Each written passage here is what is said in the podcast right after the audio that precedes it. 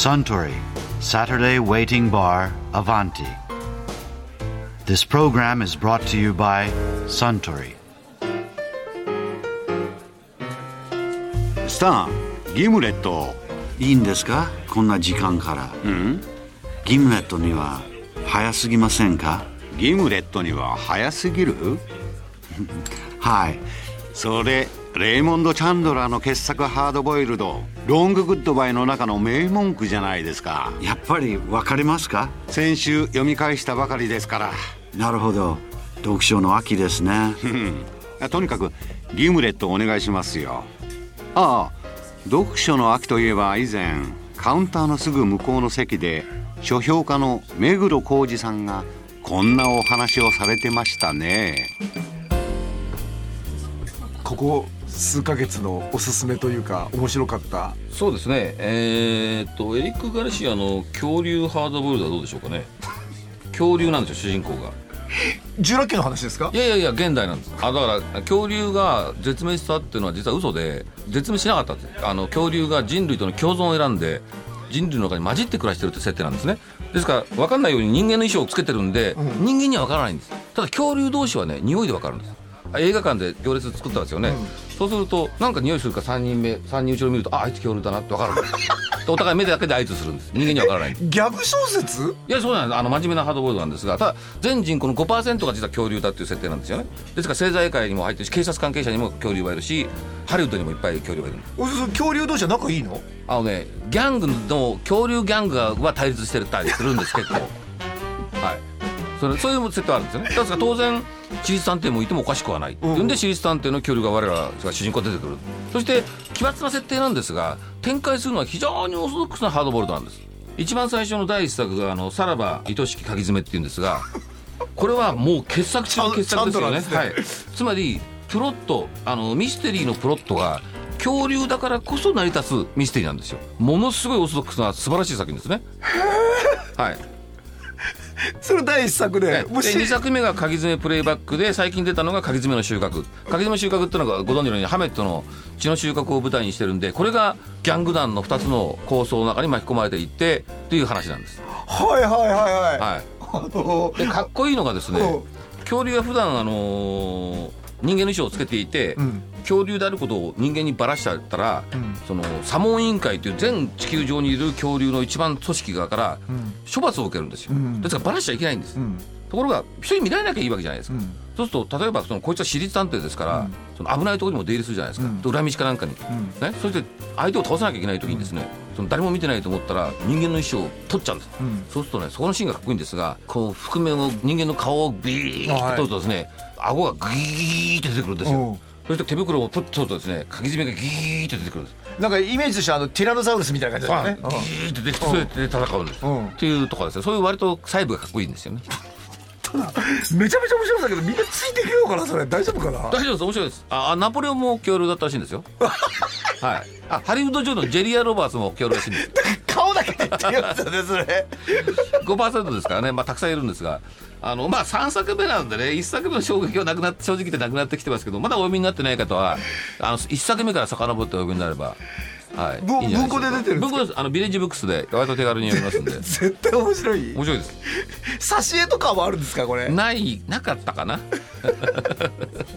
恐竜ハードボイルドね覚えてくださいさらばはい。愛しき鍵爪から読めということで。はい。はい2作目がですね、遠征フレーバーかな。三葉翔吾3つの羽の、えー反省のせいに我で三葉翔吾という。遠征っていうのはあの遠征感とかよう伊藤という。よう伊藤ね遠征フレーバうん。ーでなんかタイトルもこうちょっと暗い感じでおまけに帯もですね俺がお前の代わりに殺してやろうかみたいなね、なんかすごくいやそれ読みたくないじゃないですか、と思ったら違うんです。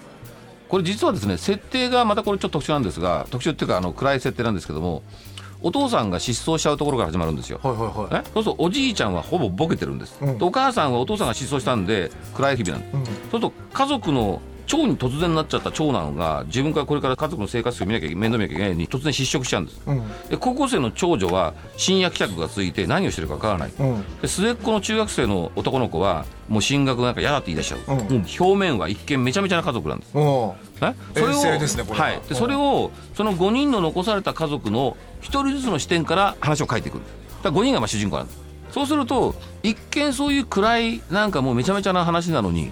5人の視点から書いていくとですねみんな5人にはそれぞれの事情があるわけですよ、ん。じゃあ高校生の長女はなぜ新薬者がついてるのか、何をしてるのか、ん。で末っ子の男の子が進学を嫌だったのはなんでなのか、なんでそう思ってるのか、ん。その失職しちゃった長男がなんで失職したのか、で何を考えてるのかを具体的に語られていくんです、このドラマが実にうまいからこそなんですが、そうそれをずっと読んでくるとですね世間的には父親がいなくなっちゃってなんか5人がめででたらめな暮らししてるようなめちゃめちゃな暗い家族だなんだけどもこの5人の中に入っていくとそんなに捨てたもんじゃないぜ。結構希望はあるぜっていう力が湧いてくるんですよ。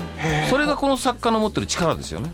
面白だそう。非常に造本想定帯コピーからは想像もできない世界が広がっていきます。タッチとして軽い感じですか？結構。あのまだ2作目なんですよねこの作家は、うん。数年前に小説新潮の長編新人賞っていうのを「太陽がいっぱいいっぱい」っていうタイトルで これはあの浪速のガテン系青春物語なんですよ。だから非常にデビュー作は軽妙な青春小説を書いてデビューしたんですがその作家がこういう小説を書けると思わなかった。だからそういう軽妙さ残ってるんですよ。軽妙さを残しながらシリアスに書くんです。非常に出力のある人じゃないとできないんでそれは。その5人の視点って全部5人の一人称なんですか？そうです。もちろんそうです。あそうなんだ、はい、だこれは今後要注意マークの作家ですねはい。非常に出力のある人なんで。なるほどね。おそおそらくあと23年したら賞レースに参加していくでしょなるほど。まだもう一つぐらいありますか？うもう一つは昨日僕読んだばっかりなんですが、うん。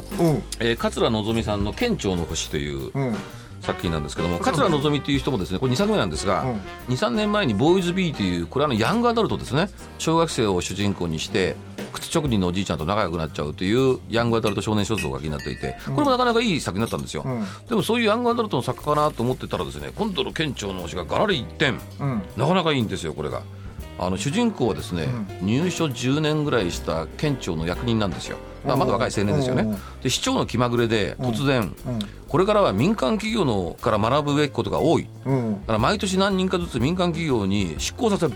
うん。っていうことになってこの主人公が1年間の研修に出かけるんだ、うん。と出かけた先が歴史はあるけれども古びた大手スーパーにほ生かされる、ん。そその大手スーパーのつまり出来事この、が行われるんですが、つまりその役人なんでこの主人公は役人の頭しかないわけですよ。う、うん、も常になんか反抗さなきゃいけない上の人の意見を聞かなきゃいけうない。10年やってますからね。もう10年やってますから、その組織図はないのかとか、誰に声かけたらいいのかっていう、そういうこと身についてるんで、それ何にもなく行われてるスーパーになかなかついていけない、っていうのを借地定規なんですね。お客さんが汚い枕を持ってきてこの枕ここで買ったんだけども眠れないから交換してくれて。どう見てもそれ昨日買った枕じゃない。もう10年ぐらい使い古した枕、そんなものすぐ追い返そうとすると、違う人が飛んできて「あなた何言っもう引き込んでなさい」って言って、つまりある種のクレーム処理をきちんとしなきゃいけないという、そういう現場をどんどん知っていく。で小説ですからこの役人がつまり若き役人がどうやってこの1年間の研修の間に人間が変わっていくかということを描くわけですね、その変わり方が実にうまいですね。はいろんなドラマ小さなドラマをどんどんどんどん積み重ねていって少しずつ少しずつ変わっていくというその変わり方の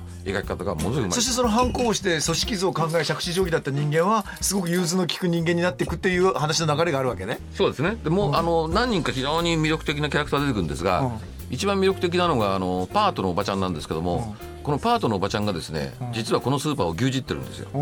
でどどういうことかっていうと店長も副店長も全く現場に出なくてやる気がなくて、知らないんですよ実態を、うんそうすると本部からこれ支店ですから、うん。本部から不景気なんで来年度20人そのリストラしたいからそのリストを出せって言われても誰をリストラしていいか分かんない、ん。ちょっとおばちゃんを呼んで「すいませんまたお願いしますね。リスト作ってください」って言うと おばちゃんのおばちゃんがやらなきゃいけないって嫌な思いそういう大変なもんじゃないですか、ん。でその場合頼るぐらいにそのおばちゃんが全てを知ってるんです、でどんなクレームが来ても対処するし、うん。友達はいないっていう、なかなかいい設定なんですが友達はいないんだけども仕事ができて、うん。家に帰ると夫と離婚しちゃってちょっと反抗的な息子がいて、うん。休まるところはないんだけども仕事だけはできるっていうおばちゃんがいて、このおばちゃんとちょっと対立するわけですこの主人公が、で対立しながらだんだんこの青年が成長していくっていうですね。なかなかいい仕事ですね。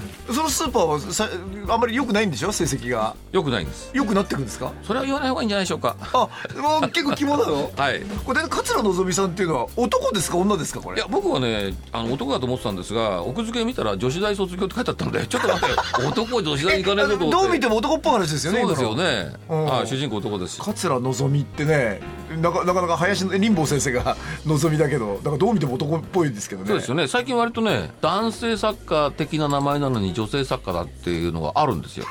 流行ペンでもいやいや流行ってことじゃないんですけど、ん。あのー大正時代の小樽を舞台にしてずっと作品をお書きになっている八谷亮っていう人がいるんですが亮っていうのは涼しいって字ですよね。微妙ですねこの男の中、はい、でこれ僕てっきり男性だと思ってたら女性え女性だったの？ってびっくりしたんですが。なんで大正時代で小樽なんですか？でちょっとマイナーで。なでもなかなかいい小説ですよ。地味な話なんですが。全部大正時代で小樽なの全部大丈夫ですそうなんです。変わってる作家ですよね。あとねさっき出てくる前に気が付いたんですが桜庭和樹っていう作家がいるんですよ。桜の花に一に樹木の樹。樹木の樹。どう見ても男性。それはど亮や望みに比べたらどう見ても男ですねそライトノベルの基本的に作家なんですが今度早川書房からあの書き下ろしの大人向けの小説書いたんです、なんとこれが女性だったんだ。裏若き女性なん和樹で。はい。お前和樹だろって言いたくなりましたけど逆はいないですか？どう見ても。逆はの例は知らないですね。ほらえっ、と高村薫さんとかはいはいはいはい、えっ、とえもう一人いらっしゃいますよね、えーもうちょっと上の年代の方で名前だけ見たら男か女かわからないという。あ北村薫さん。あ北村薫さん。北村薫は男でしょ？もともと覆面作家だったんですよ。ああそうかそうか。ね、覆面作家で男か女か分からなくて、うん。でデビュー作の解説を鮎川哲也というああの亡くなられちゃったいましたミステリー界ミステリー界のもう重鎮と,、うん。とか書いてるんですけど、うん。断言したんです。これは絶対女性作家に違いない、女性でなければ書けないっていうお書きになったことがあるんですが、実は男性だったんです。